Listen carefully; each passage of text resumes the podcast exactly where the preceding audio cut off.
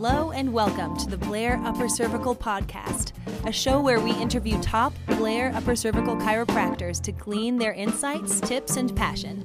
In each episode, your hosts, Dr. Kevin Pecca and Dr. John Stenberg, bring something unique and inspiring to help you grow and succeed. Enjoy the show.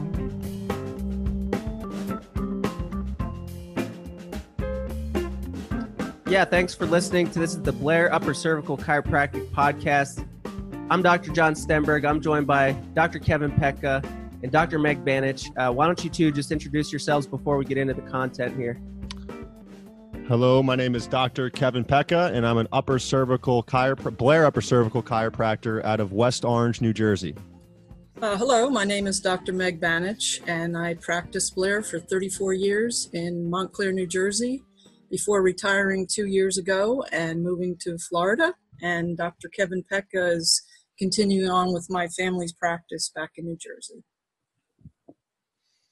Awesome. I I want to start where you just uh, introduced Dr. Meg, which is that Dr. Kevin, as a Blair chiropractor, is continuing in your family's practice there in in New Jersey. Uh, why don't you tell us first of all how you got into Blair and uh, kind of what the early years of your Blair chiropractic experience was like, both in your education and your mentorship, and then learning and applying the technique. Okay. Um, as I said, I'd practiced for 34 years, uh, 32 years of those doing Blair. And I got into Blair because after two years of practice, uh, I had graduated from Palmer College in Davenport, Iowa. Thought I knew my stuff. I guess I was doing the Palmer package.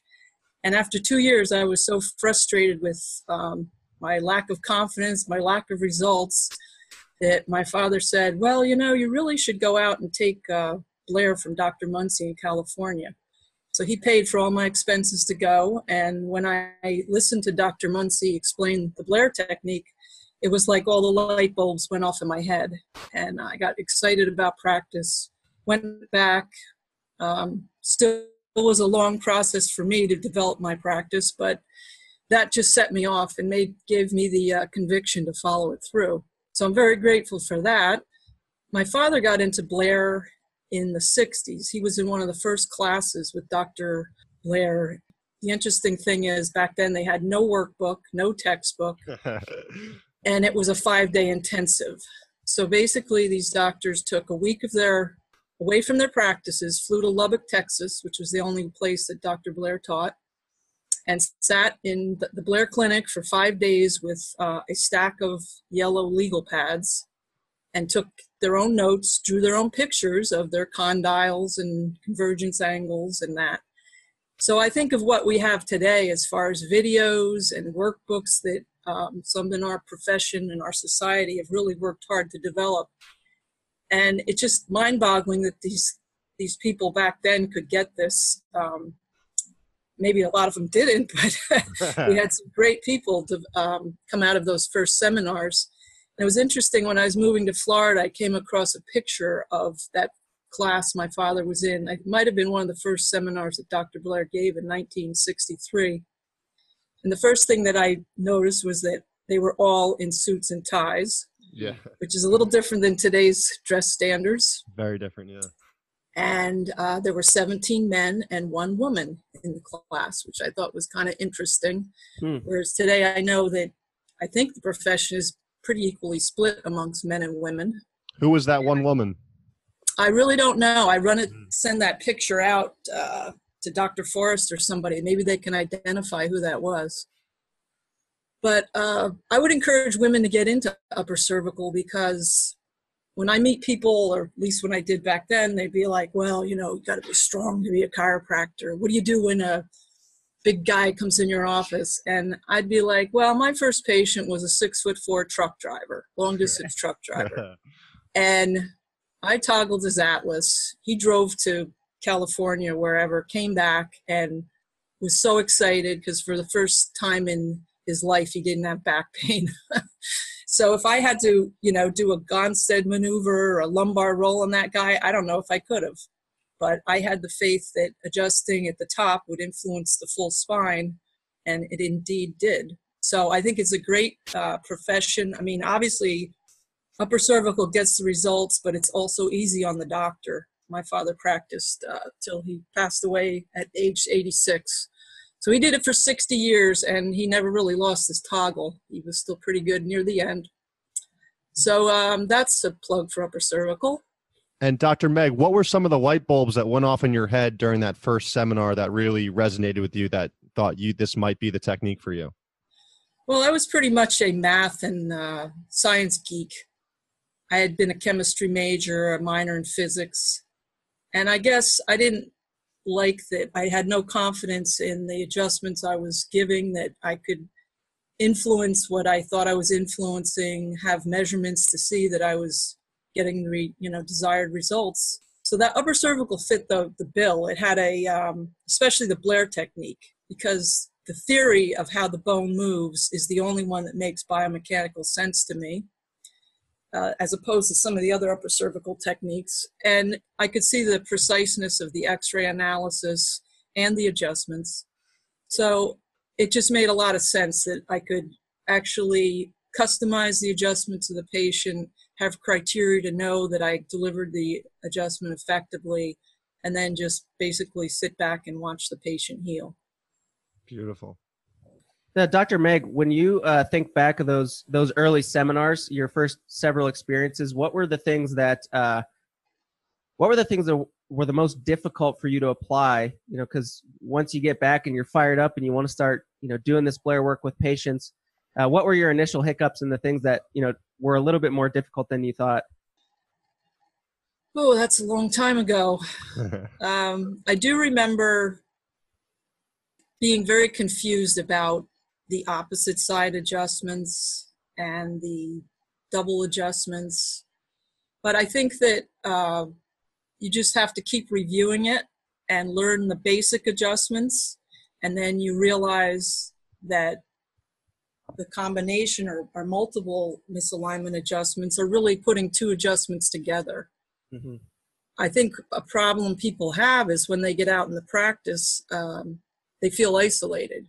They don't have the support of, you know, a mentor or someone to watch them adjust. So I think it's really important to take multiple seminars, take as many as you need to master it, and also maybe to uh, get the videos to watch those, and come to the conferences where there's just tons of Blair instructors and people will be happy to help you out, answer your questions, watch you, and, and make uh, suggestions. And also learn from different instructors. I think if you get all your seminars from one particular instructor, you you may not get the full picture. Like I was talking to a young doctor yesterday, and he said, You know, I had trouble with stereos until I visited so and so, and he just explained it differently. And mm. all of a sudden, I got it. So I do think that's important to have multiple uh, instructors, multiple mentors to give you insight into how they look at things. Yeah, and when you think of some of these uh, adjustments specifically mechanically there's a lot of moving pieces you know to perform them appropriately. And you think of different body types like kevin's probably six inches taller than me and his arms are twice as long and i'm just a short guy. So what works for him isn't necessarily going to apply to me but we can still apply the same uh, adjusting mechanics to the patient and and get a good correction. So i really appreciate that uh, that insight speaking of who were your mentors uh, obviously you're father was a big part of that. But who else did you uh, continue to learn from? Uh, well, I definitely say Dr. Muncie because he classes in the 80s. Um, I mean, Dr. Blair was already gone, and if it wasn't for Dr. Muncie, this work wouldn't even exist. And he was he was a quirky guy. he he uh, he uh, reminded you kind of Mr. Magoo or something, but he he would have this, you know, he now kids, now kids. And some of the things he'd say were really funny. But one thing he said that really stuck with me throughout my career is he would just say, You've got to treat every patient like it's your family, like it's your mother, your daughter, your father, your brother, your grandchild. And it's true. I mean, you should really treat everyone that comes into your office the same as you would treat your own family. And he also said if, if he didn't do this work like who's going to take care of my grandkids? Who's going to take care of my great grandkids So those of us that have been involved with the Blair Society feel it's, you know, very important to keep training the youngins, get people excited about this work. And that's why I'm so enthused to be talking to you both, because I know you're quite a bit younger than I am, and you will do a great job of carrying on this work. another doctor would be Dr. Fred Harkins in, in Lancaster, California. He um, practiced uh, in Dr. Munsey's office for many years. So he knows a lot about the history of Dr. Blair, Dr. Munsey, and very uh, technically savvy with the work. But one thing he impressed upon me early in my career when I was kind of frustrated that, you know, not every patient came in my office that had miracle results and I was beating myself up. And he said, really, you're taking on too much responsibility. Your responsibility is to clear the patient's subluxation and allow them to express the most healing their body can. Mm-hmm. And, and that really freed me up. And they, instead of focusing on the end result, I could focus on doing my job the best. And that's really what you have to do. You might have people in your practice that, you know, maybe they're uh, alcoholics or on many prescription drugs, or they don't exercise, they don't eat good food. You can't really control that. And, but you can control clearing a subluxation. You know the patient is going to be better for that. And then lastly, I would say Dr. Forrest, because he really took on the mantle um, of head Blair guy from Dr. Munsey after he passed. And if it wasn't for Dr. Forrest, I don't think any of us would be here. Hmm. he Agreed. really is like so dedicated. And he, you know, would always talk to me when I had questions or problems. And I would say he, to me, is the ultimate model for a well run, patient education driven, successful Blair practice and he also is so selfless in what he gives to the students if you come to any of these seminars or conferences you'll just be blown away with his knowledge and how he freely shares it Yeah, and just as a an aside along those lines, Dr. Meg, there's on the Blair website, there's a whole section of troubleshooting with Dr. Forrest, and it is comprehensive. I mean, everything is there, and that's all of his own, you know, of his own experience and knowledge. That's freely available on the member section of the of the Blair website, and he's got his 21 day patient education program that he'll freely send to anyone who wants it. And it is structured. It talks about all the main points, all the important points, and all those kind of resources are extremely valuable for young guys like Kevin and I. uh, I didn't even know that was available. That's interesting. Yeah, all, all, very good it, it- it's amazing, and I've actually programmed it into my electronic health record so that they automatically, you know, prompt me to talk about certain things with patients based on, again, Dr. Forrest's wisdom and experience, and, and developing that over years. So uh, that's really valuable uh, thing to to glean from the Blair website specifically. If you haven't looked at that, you need to get in there and check out that troubleshooting section. But Dr. Meg, before we move on, I want to talk technique here, but something you said about Dr. Harkin's uh, advice to you about taking on too much responsibility. And that's such an easy thing to do. And like you said, we can't control all the other aspects or factors around health. And let's be honest, you know, patients don't always tell us the full picture. But how do you set expectations for patients regarding their symptoms and how they are uh, wanting to feel better with with what you just said, which is, hey, my primary objective is to keep you clear and to uh, adjust your subluxations, understanding that what you're feeling is a side effect of that. And uh, so, how do you set expectations and help them to understand along those lines uh, as you're as you're managing? well i think uh, it's always best to undersell if you have somebody who comes in your practice with you know migraines for 20 years don't tell them oh this is going to be easy i'll just take care of that uh, you're always better underselling and just say i feel i can help you and this is why. And then you have to keep educating them as you go. They're going to have questions. They're going to say is this normal what i'm experiencing? And i can remember early in practice i would practically give up on my patients before they would. I wouldn't be happy with their rate of recovery and and they'd be like no don't worry. I, I felt you know a little better. And so you just kind of walk along this path together and but you have to have the confidence that you're really clearing the nerve interference number one.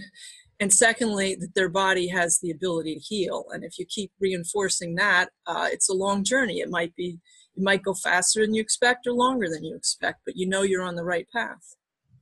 Under promise and over deliver. Exactly.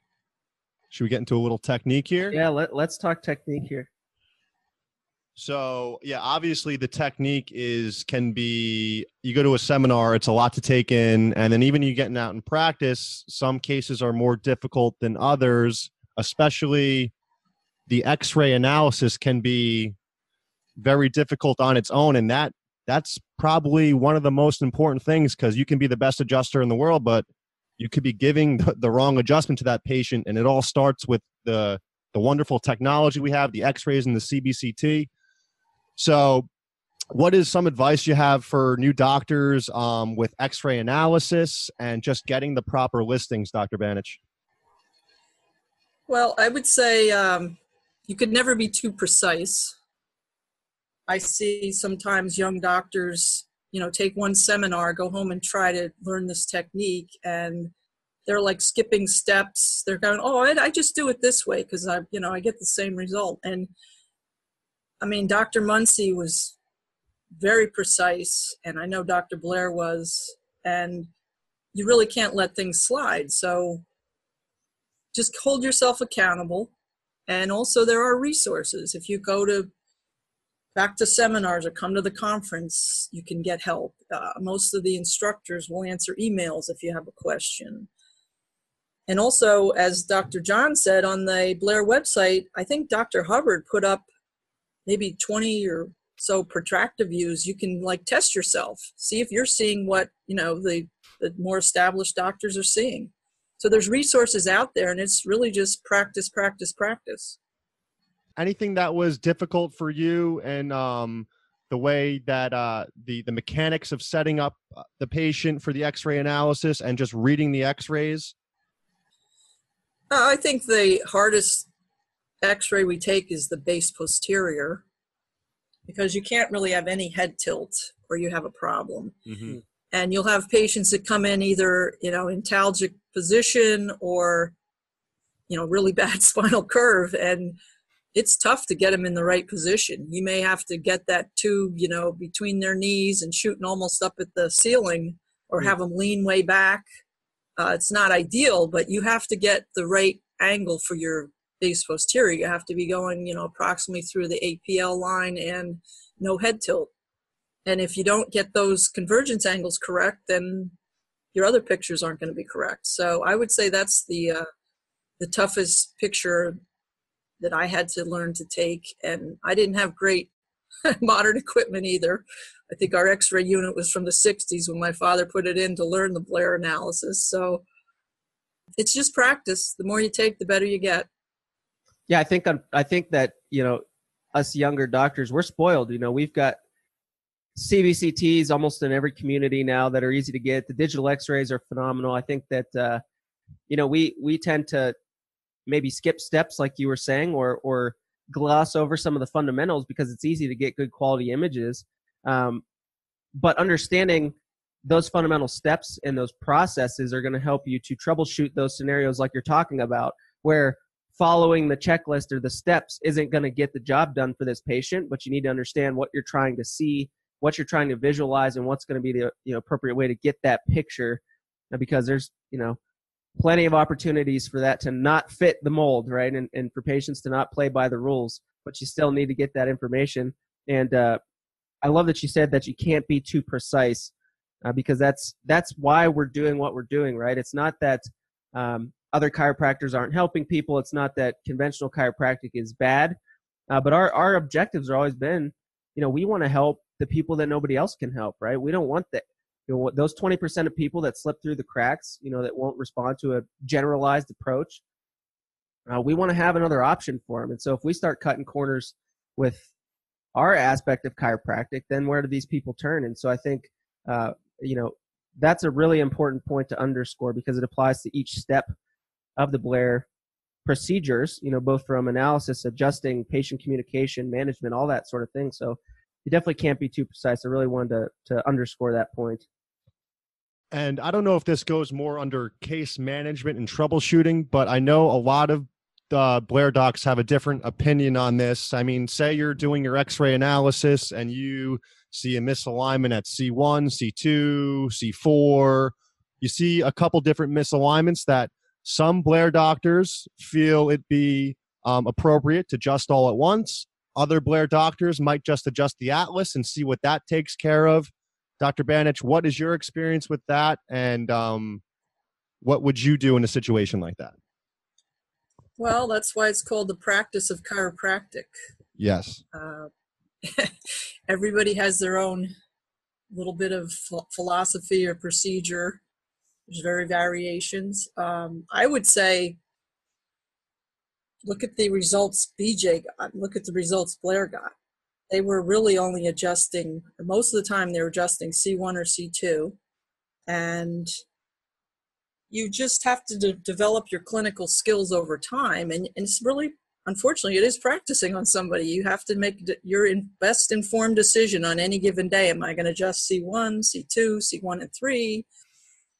I think if the patient isn't responding as you're expecting, then you obviously have to mix it up. And I would say go back to simplicity and just pick one segment to adjust on any visit and, and then see how the, the patient responds if they hold that adjustment or not.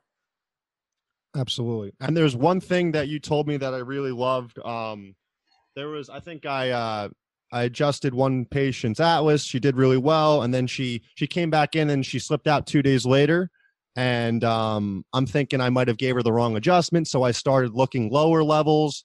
I adjusted a lower cervical wasn't really feeling that well after. And then um, i think uh, i texted you and you're like you know what? Just go back to basics do the c1 and um, just start from the beginning. And she cleared out beautifully after that. So i think i was doing a little too much. I was looking for other answers or other things that really weren't there because I was trying my best to get this patient better and just had to start back from the beginning and just take care of C1. Yeah, I mean that's what makes this uh, work so challenging. You you have to have the right listing, and you have to deliver the right adjustment. And sometimes you don't. It's hard to distinguish which is which. So if you had somebody that uh, didn't clear well with the C1 listing that you use, the adjustment you use. It could be that day you didn't do the best ASL you ever gave. Maybe mm-hmm. you didn't torque enough. Maybe you weren't far enough over your contact point. Maybe the patient tensed up or was yeah. having like nervous thoughts while you were standing over them. So what, for whatever reason, that adjustment didn't hold. Now, on the opposite end of that spectrum, I'd say if you think somebody's an ASL and you've delivered an ASL six times in a row and it hasn't held, I would suspect you may not have the right listing. Mm-hmm. So it, it is a challenge, and I mean that's that's what I liked about upper cervical though. It's every patient that come in is a little little puzzle that you have to yeah, figure out. Yeah. And you get a lot of satisfaction when you you figure out their puzzle and and then to make it even harder. Sometimes you figure out, you think you have their puzzle figured out. And then a few years later, their listing changes. They have a, you know, an accident or whatever, or, or they're going through layers of healing and all of a sudden there's a different major segment you need to adjust. So, you know, it's always a challenge, but you have to be thinking. You know what's so interesting about that, uh, Dr. Meg? My Blair chiropractor, Dr. Joe Hug, up in uh, Lakewood, which is just outside of Denver, you know, when I go up there, I come with all these questions that I've got as a young doctor. You know, what do I do about this? How do you think about that? And he always says, "Well, that's those are great questions. I still wonder about that stuff." You know, and it's you're you're always still having the same because you're working with people. You know, there are there are similar problems. You just get better at solving them. But it's not uncommon that he'll ask me to look at X-rays, and I'm like, "You're you've been doing this for 40 years. What do you want? You know, what do you want my uh, opinion about?" But it's just the second set of eyes, and and he's uh he mentioned to me recently that he's gotten in the habit of re-x-raying for that very reason. He said, I'm seeing listings changing and, and things where I probably have adjusted too much and created a, a new subluxation and, and these types of things. And I really respect that that level of humility, but it is important to check in on that uh, every so often. Um, I want to I want to talk about holding because it's the kind of thing that we love to talk about. I mean, this is the you know the hallmark of upper cervical is that holding is healing and not needing to be adjusted is better than having a great adjustment. And so there's a lot of different schools of thought on holding, how long people hold, how long they should hold, what to expect with that. Um, in your experience, because I know Kevin, you just mentioned a situation where a patient held for a couple days. Other people can, you know, tout certain things about their holding values. Uh, in your experience, Dr. Meg, as you're as you're starting new patients, particularly folks that have never had chiropractic, are there any uh, rules of thumb or things that you noticed in terms of uh, holding initially and, and how to get them to a really good point of stability? Well, everybody's an individual, and you really don't know what to expect. It's, you said something interesting, though. I found that people that never had care before held uh, longer, you know, would respond quicker, hold longer than people that had a lot of care. And it actually makes a lot of sense if you think about if they'd had a lot of uh, diversified care or a lot of, you know, manipulations over the years that, you know, their body was more confused. Their, you know, repeated things might have even made it the ligaments not as strong. So I got the best results of people that had never even heard of chiropractic before and they showed up, even if they were 80 years old. and also their physical condition. If somebody uh, is an athlete, they're going to probably go through the uh, healing process faster than somebody that might be overweight, sits at a desk all day. So I don't know that there's any general rules. I think you should be competing against yourself and notice that uh, the longer you are in practice, the less time it takes you to figure out the person's puzzle and get them to a point of you know holding for months or you know weeks or months at a time. And I was very impressed because when Dr. Kevin came into my practice, he was getting phenomenal results, and he'd have people hold a long time. and I was like a little bit jealous because that wasn't my experience when I started. But he had had very good training. He knew right from the get go when he was in school that this is what he wanted to do. He had interned with some of the best Blair doctors in Southern California. So he had a whole skill set that I didn't have when I started Blair. And also he had the confidence. He had seen, he had been in office, he saw those those people hold and uh, he you know he had that expectation. So i think expectation can mean a lot too. But you should just hold yourself accountable and see that you're improving over time.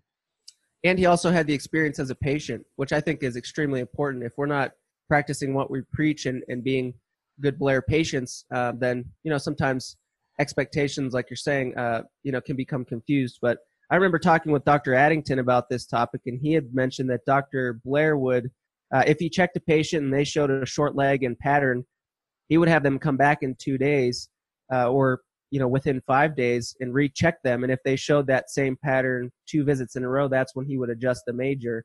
Um, so I thought that was an interesting sort of rule of thumb, and I've tried to apply that for times where I'm not quite sure what I'm seeing.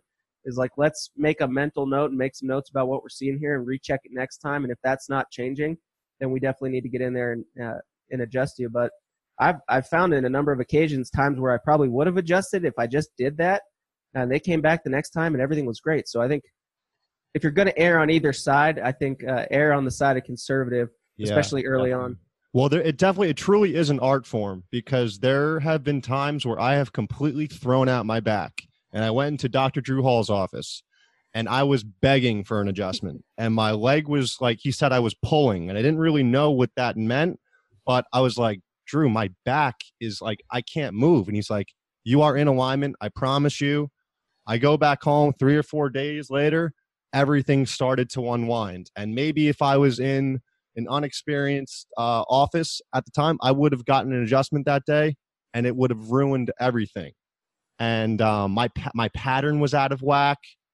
Drew just had the knowledge and the experience to leave it alone. And thank God he did because it all ended up unwinding and um, it kind of goes back to what dr banich touched about before just it's an art form you have to really um, you learn as you go and i think maybe being a little more conservative eh, which we are in the upper cervical world uh, can be very beneficial yeah I, th- I think you're totally right i've heard every seminar i've been to that they've said you know when you're not confident or you don't know aren't sure you should adjust, do not adjust. Uh, the challenge, though, is that as you know, we have patients traveling from all over to come to our office. It might be from Europe, it might be from Canada, and it's it's hard to tell them, oh, by the way, you're in adjustment. yeah. Go home, you know, fly home or drive eight hours, go home, and come back in two days.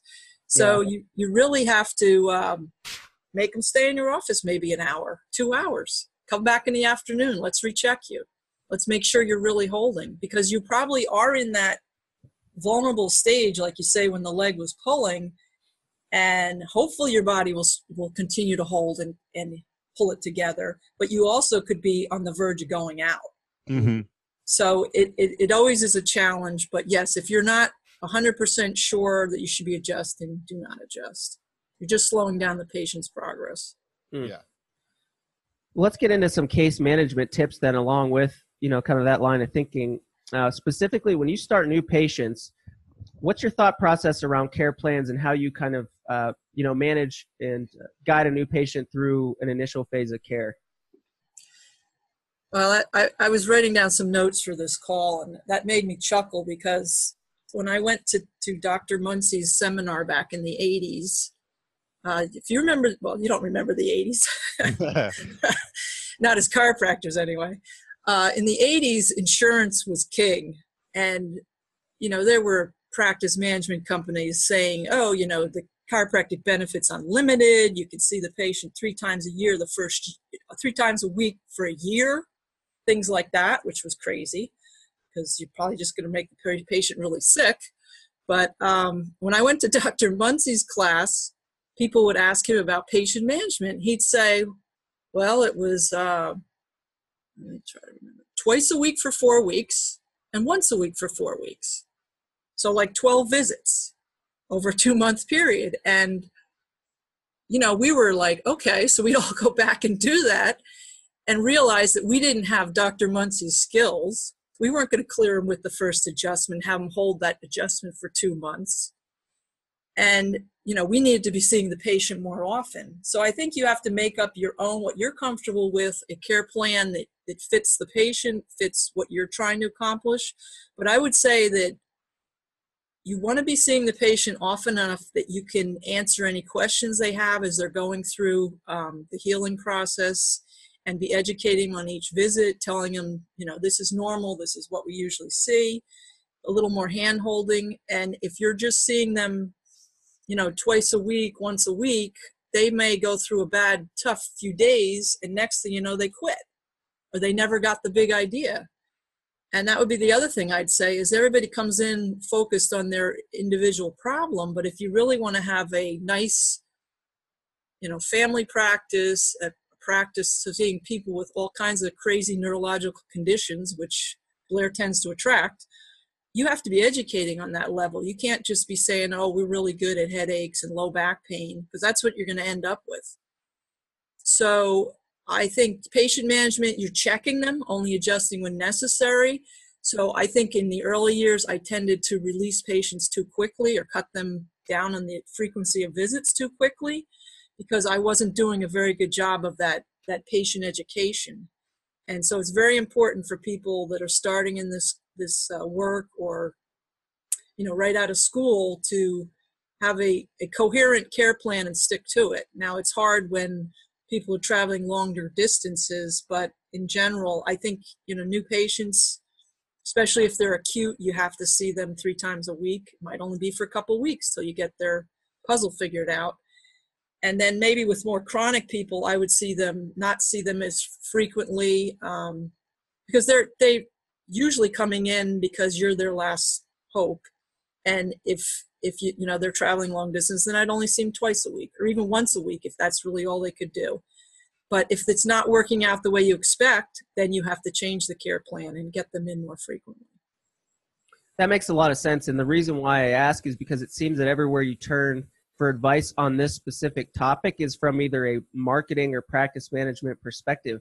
And that's really frustrating because our, you know, for, for at least Blair Upper Cervical, our goals are clinical in nature, right? We're not just doing a diversified adjustment every time someone walks through the door. And so our, you know, we want a care plan system that is going to be geared towards optimal clinical results, optimal patient results, rather than you know what's going to be the best way to build my practice and make the financials make sense for people and all that kind of thing. So as I've asked around, you know, in chiropractic, these types of questions, I've been a little bit, you know, frustrated with those answers for that reason. And so I think that makes a lot of sense. And really, you have to take care of the person in front of you, right? I think that's what you're saying is it's it's important to consider their situation, their condition, the objective information that you've gathered, and uh, you know, just just work with the person rather than provide them three options. These are my standard care plans, and uh, you know, we think you fit into this one, so sign on the dotted line and and that kind of thing. So that makes a lot of sense, and I appreciate that perspective. And I just want to say one thing because I was in a couple, I got to learn from a couple different Blair offices, and Dr. Banich was, in my opinion, the best at just taking care of the person in front of them, making sure they're getting them well, really not worrying about the financial aspect, how many people, how many new patients that I'm uh, that I, that she's seeing that week she did her best at taking the care of the person in front of her. And by doing that, the financial side just came naturally. And people could feel that she was sincere and they she was out for the per, the patient's best interest and health and all the financial stuff it followed that and um, you have a lot of people these days putting the financial things first and i think it might be backwards if you just do your best to take get the p- new patient well because that person's going to bring in new patients for you. And um, it's i think that's a great model to follow. Thank you kevin. So there's uh, i remember talking to jeff hanna about this. He's a great blair chiropractor down in australia and he has an awesome thermography module. So when we're talking about case management pattern analysis and he has really made it easy to learn and apply pattern analysis so that's also available on the blair website and it's phenomenal and well worth the investment. And he spent a lot of time on that. But one thing he mentioned in that uh, module is the only thing worse than over adjusting is under adjusting, right? And leaving that person subluxated longer than they should be because you're hemming and hawing over the, you know, finer points of analysis. So, uh, can you think of instances where uh, you'd either over or under adjusted, and how you start to think about um, knowing the difference between the two well, I think we already addressed a little bit out over adjusting. Um, maybe the patient won't hold because you just keep confusing their nervous system with every time you they come in, you try a different combination or uh, you just don't really have the correct listing for them.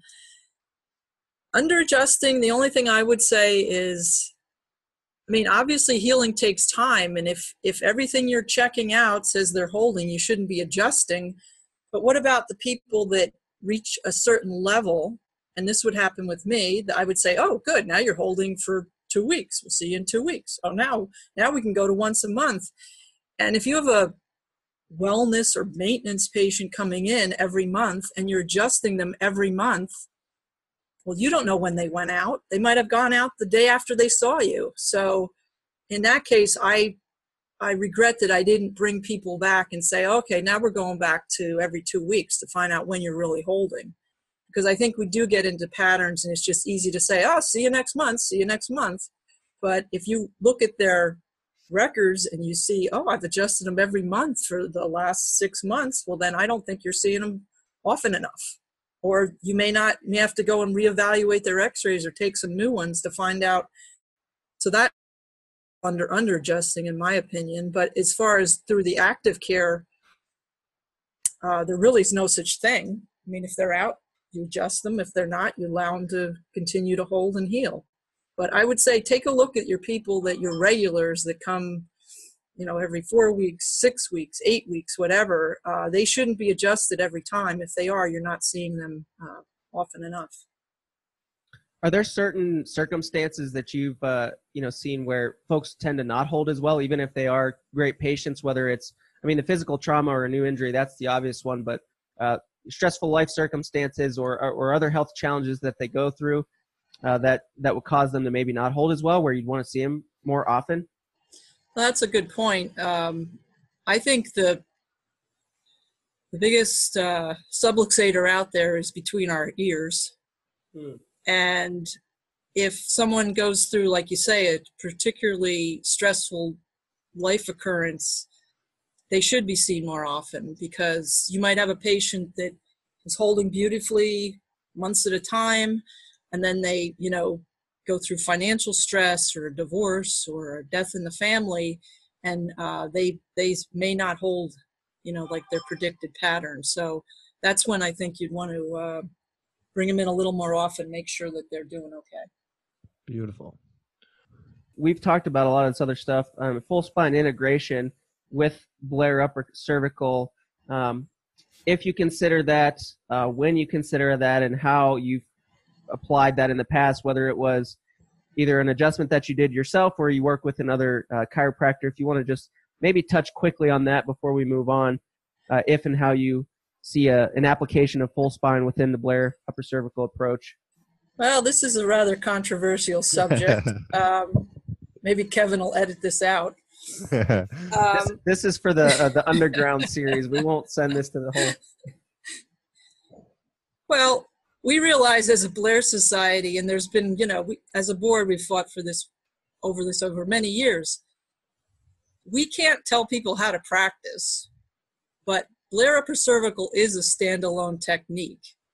And I'm sure Dr. Blair never gave any lower spinal adjustments. Um, and when BJ decided everybody should be HIO, uh, or upper cervical, um, I think he forbade his students to adjust full spine, which just meant they did it off campus. but um, an interesting story for me is my own story. My grandfather went to Palmer in the uh, graduated in 1921 when they did the Meric system. Yeah. Well, they adjusted full spine, obviously. Then my father went to Palmer and graduated in 1948 when it was strictly HIO. And so all they were allowed to do on campus was toggle.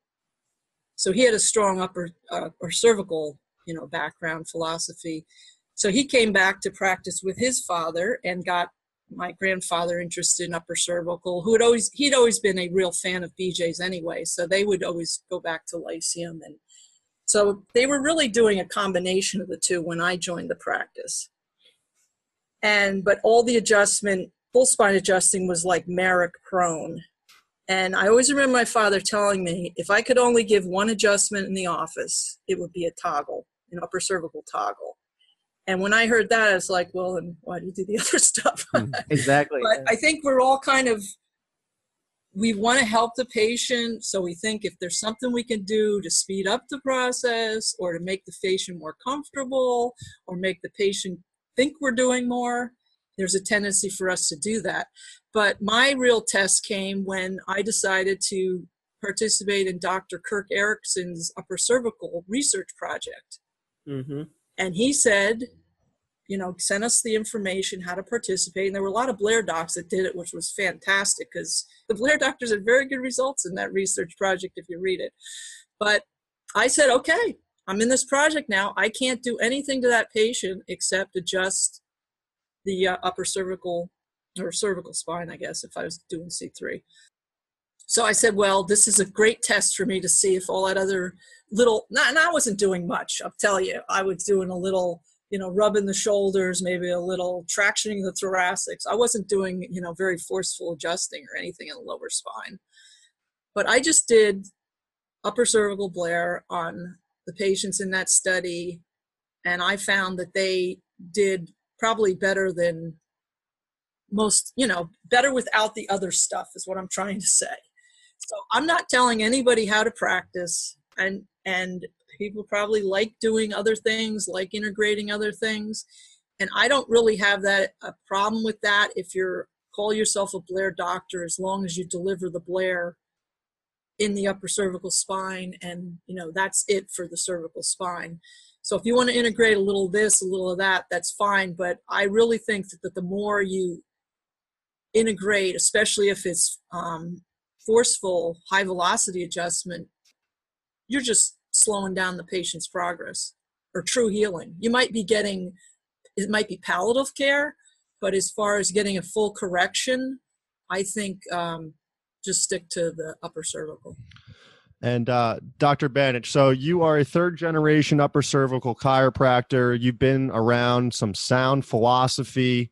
What does chiropractic philosophy, philosophy mean to you, and how do you think it fits into practice? Well, I think it has to be the basis for everything you do in your practice, maybe the basis for everything you do in your life. It, it's really going to, how strong your philosophy is, is going to take care of how successful you are. Because if you really don't have the confidence in your philosophy and what you're doing, you're not going to get the results you expect. So, like I say, I would say the chiropractic philosophy is so important in your practice, your life. It's going to dictate how you manage your practice and how you manage your patients. And is there any chiropractic philosophy that's really resonated with you over the years that you'd like to share? It was interesting. Um, during some of the downs, I had friends literally uh, kidnap me and throw me in a car and take me to a DE. Because my father, my father was very scientific. He really, and he knew a lot of the greats in the profession. He knew Sid Williams. He knew a lot of people. So I guess he leaned more towards the scientific side and not the philosophical side, or not. I shouldn't say philosophical, because obviously he loved BJ, but you go down to DE, and the philosophy was great. And they, they kidnapped me, took me there. They, they knew I needed a, a pep talk. But, and I went to a lot of DEs with them. But I was always torn because you look in the back of the room and there would be guys jumping all over each other and being adjusted every hour on the hour and then they'd be up on the stage oh this you know philosophy chiropractic's great and then you know they'd be dead the next year from a heart attack or you know liver failure so but one thing that stuck with me was uh, i think it was dr uh, Sigafoose who always said we move the bone god does the healing. And that that really stuck with me. It's like we're not god we're not doing the healing we're moving the bone. But in my mind, the more specific you are in moving that bone, the better results you get. So there would be doctors there that would be like, oh, innate Oh, I just know that I put my hands on people and I gave that person the best adjustment. You know, they'd be seeing a thousand people a week. Well, that didn't make sense to me because you know, we're all called to God and God gives us direction, but I don't think He tells you, oh, this person needs an ASL or this person needs an ASR. So I do think you have to, you know, use your, your mind. God gave us a mind. Use your mind, be scientific, but also have a strong philosophy and believe in what you're doing. Yeah, and I think that the the science and the art of chiropractic is the application of the philosophy, right? And if we um, you know, you, you mentioned about your dad, and I think that one thing that those guys had, you know, when they went through their education at Palmer was they were just rock solid in philosophy.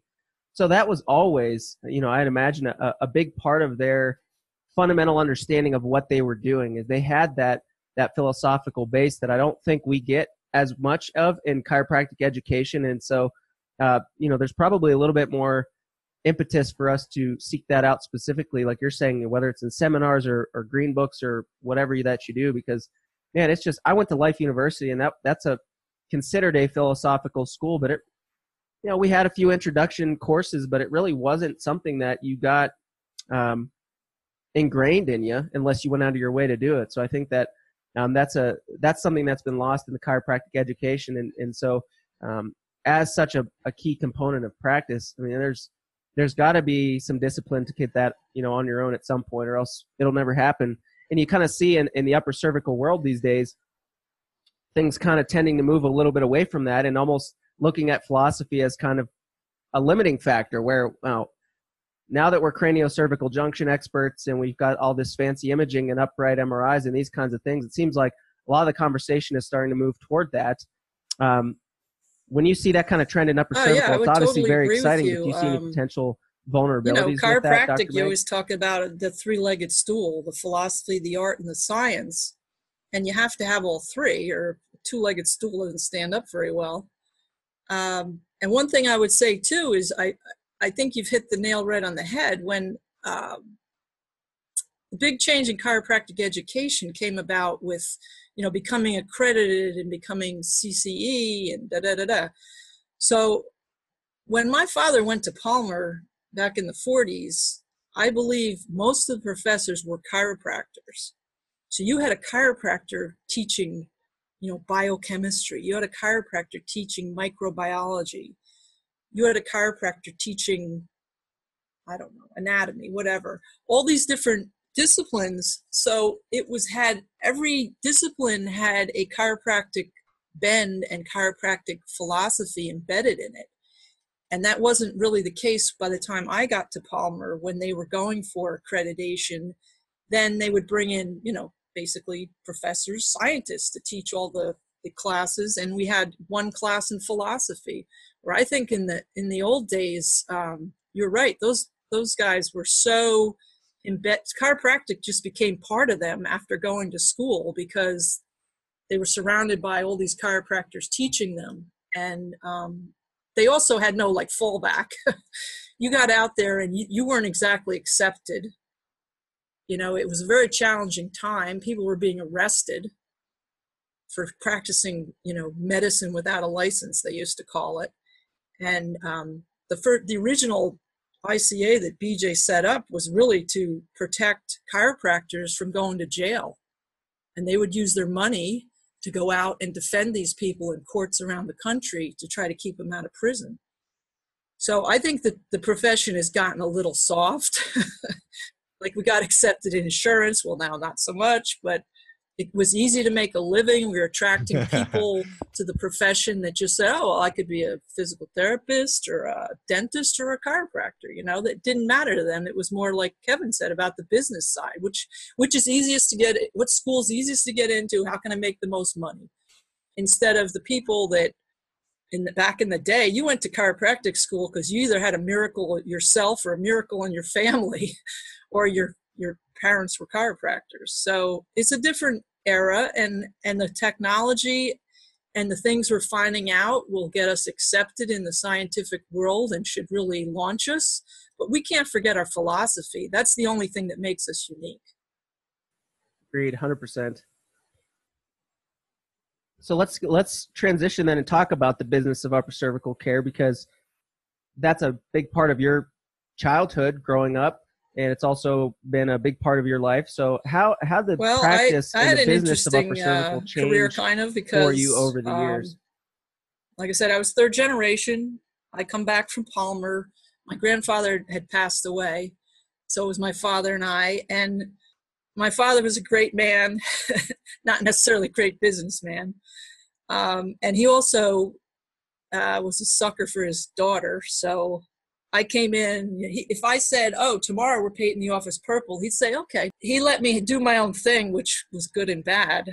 And he actually had a cash practice, and I convinced them we should go to insurance assignment because, like I say, in the '80s, it was like you could send in a post-it with some no- numbers on it, and the insurance company would pay you. You know, but um, we kind of dabbled in an assignment, and then obviously as i went along i realized cash is a much better model because you don't know when the insurance company is lying to you.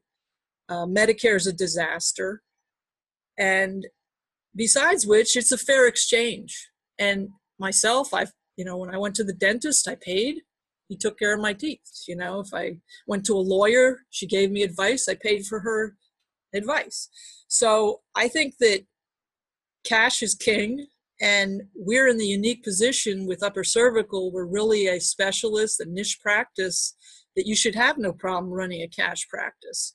And if the patients have decent insurance, they can get reimbursed. If they don't, they're, paying it out of their pocket and they're coming because they, their perceived value is what you're charging them.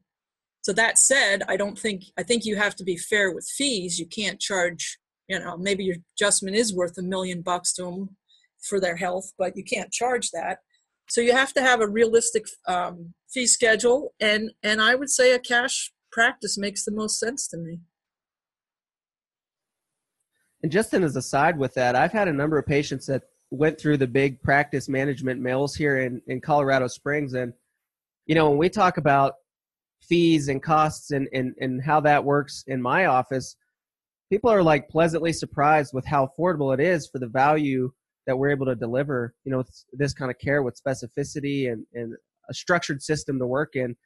And uh, so I've, I've, that was one thing early in practice that I was really nervous about is how am I going to talk to people about, you know, how much it costs to do this and that kind of thing. And then you sit across from a few people and like, oh, well, my last chiropractor, it cost me six thousand dollars, and I went there three times a week for six months, and I'm I'm in worse shape than when I started there. And so, um, you know, I think in in some ways, getting over that mindset uh, you know, early on and understanding your value and your worth and just being able to communicate that, like you talked about early on.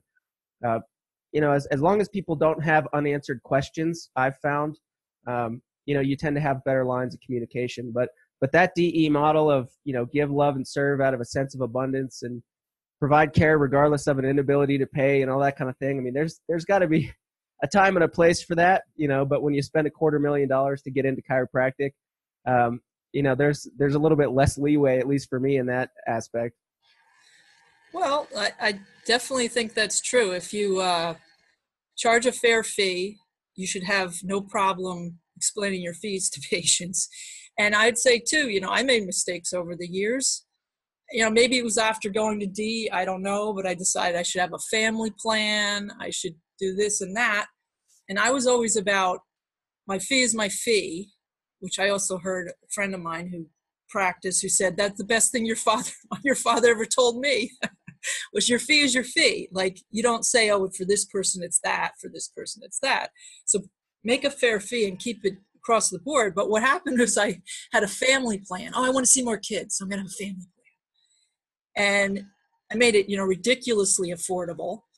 And my observations were some people thought it was still too high so basically, they wanted me to take care of their family for free. So they didn't appreciate what I was doing. And then I had some family coming in, and I enjoyed taking care of them. But I kind of resented the fact when I found out he was a dot com dot com millionaire and had retired at 35 and now i'm charging him you know $100 a month for his family so you know you have these it's just be fair with people and obviously don't charge more than you'd pay yourself. That was one thing I did. I charged chiropractors to come to my office and get adjusted. And I only started that after my friends insisted. They're like, no, you're worth it. Oh, you're worth more than that. And they insisted on paying it. I found out it just worked better. It was like a fair exchange. And same thing, you know, if I have a friend who's a dentist, I'm not going to go there and go, oh, you know, I got a cavity. Can you fix it for free? So if you really value what you do and understand the value it has in, in you know quality of life, lengthening people's lives, it's worth a lot of money. So charge a fair fee and collect it. And Dr. Banich, when did you decide to uh you know, there's some people that you can just I think you can kind of just feel that really want to get better and truly can't afford it. And um I know there was a couple times where you would work with people. When did you decide that you know what? I'm going to work with this person. They truly want to get better. We're going to cut them some slack. Well like you say it's um, the person has to want it. I'm not chasing somebody down and offering uh, you know discounted fee because i you know i want to see them in the office. I mean if they don't want to get well they don't belong in your office anyway. So you pretty quickly find out whether somebody's trying to just bargain a deal. I mean, I had a, a medical doctor come to my office and want me to discount my fees once. And I was like, this is crazy. so if somebody's truly uh, has financial hardship, definitely work with them. But it might even be like creating a payment plan. Like, okay, I understand you're out of work now, or, you know, the government went on strike. And I'm just going to say, okay, just, you know, you'll owe me or like you can't afford the x-rays we'll just pay it off you know $10 a week whatever. But you really have to be if the person's genuinely wants to be helped and is not just um, trying to discount your fees certainly you'd work with them. Mm-hmm. definitely. And there's also the other side of the spectrum where uh, you have uh, patients that think they're more important than others and they try to come in and this is what i learned from you they try to come in on your off days and they're calling you all hours of the night and some for you want to help them so you start doing it but then it starts to become too much so how do you set up proper boundaries as well well i think um, you have to have boundaries, and certainly if if it's a true emergency, you can see the patient, but you have to have boundaries. Um, my father worked in a home office for a long time and he didn't set up good boundaries. Hmm. he would have people drive by, and if they saw him out and you know doing his lawn, they'd stop by, and next thing you know, he'd be adjusting him. And I was like, I'm not doing that.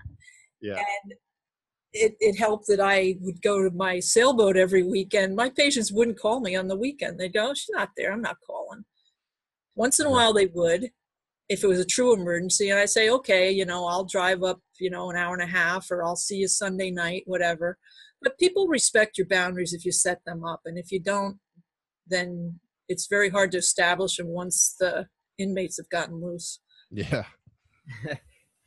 You you just mentioned something in passing I, i'd go to my sailboat. I mean how how did you take good care of yourself so that you could take good care of people? Because i know there's times where and you know like it's just a grind and if if you're not if you're stressed and you're overworked and you're not resting and you're not taking some time to yourself to to refill your cup, so to speak, you're not going to take the greatest care of your patients. So, over the years, what sort of practices did you develop to make sure that you were you're staying, uh, you know, top of health, both mentally, emotionally, physically, spiritually, so that you could then uh, use that to take good care of your patients? Well, first, first confession: I'm not a workaholic. um, I guess my father was my mentor, but I think with my father, a lot of times the family felt like the practice came before them. Like we'd be waiting to go on family vacations and he'd have to you know see somebody in the office.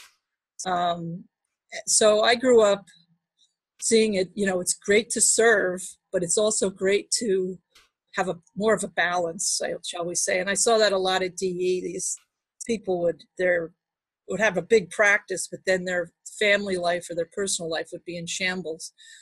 Um, so you, yeah you have to figure out what motivates you how much how much physically you can do and how much mentally you can do but you have to have downtime. And for me it was getting away on weekends. Um, i liked having once in a while a long weekend because then you're not like it's not that hard getting caught up. And then if you surround yourself with great people if some if your goal someday is to work less if you have you know good associates good office um, support. You can be you can go you know work as little as you want or get out of the office more.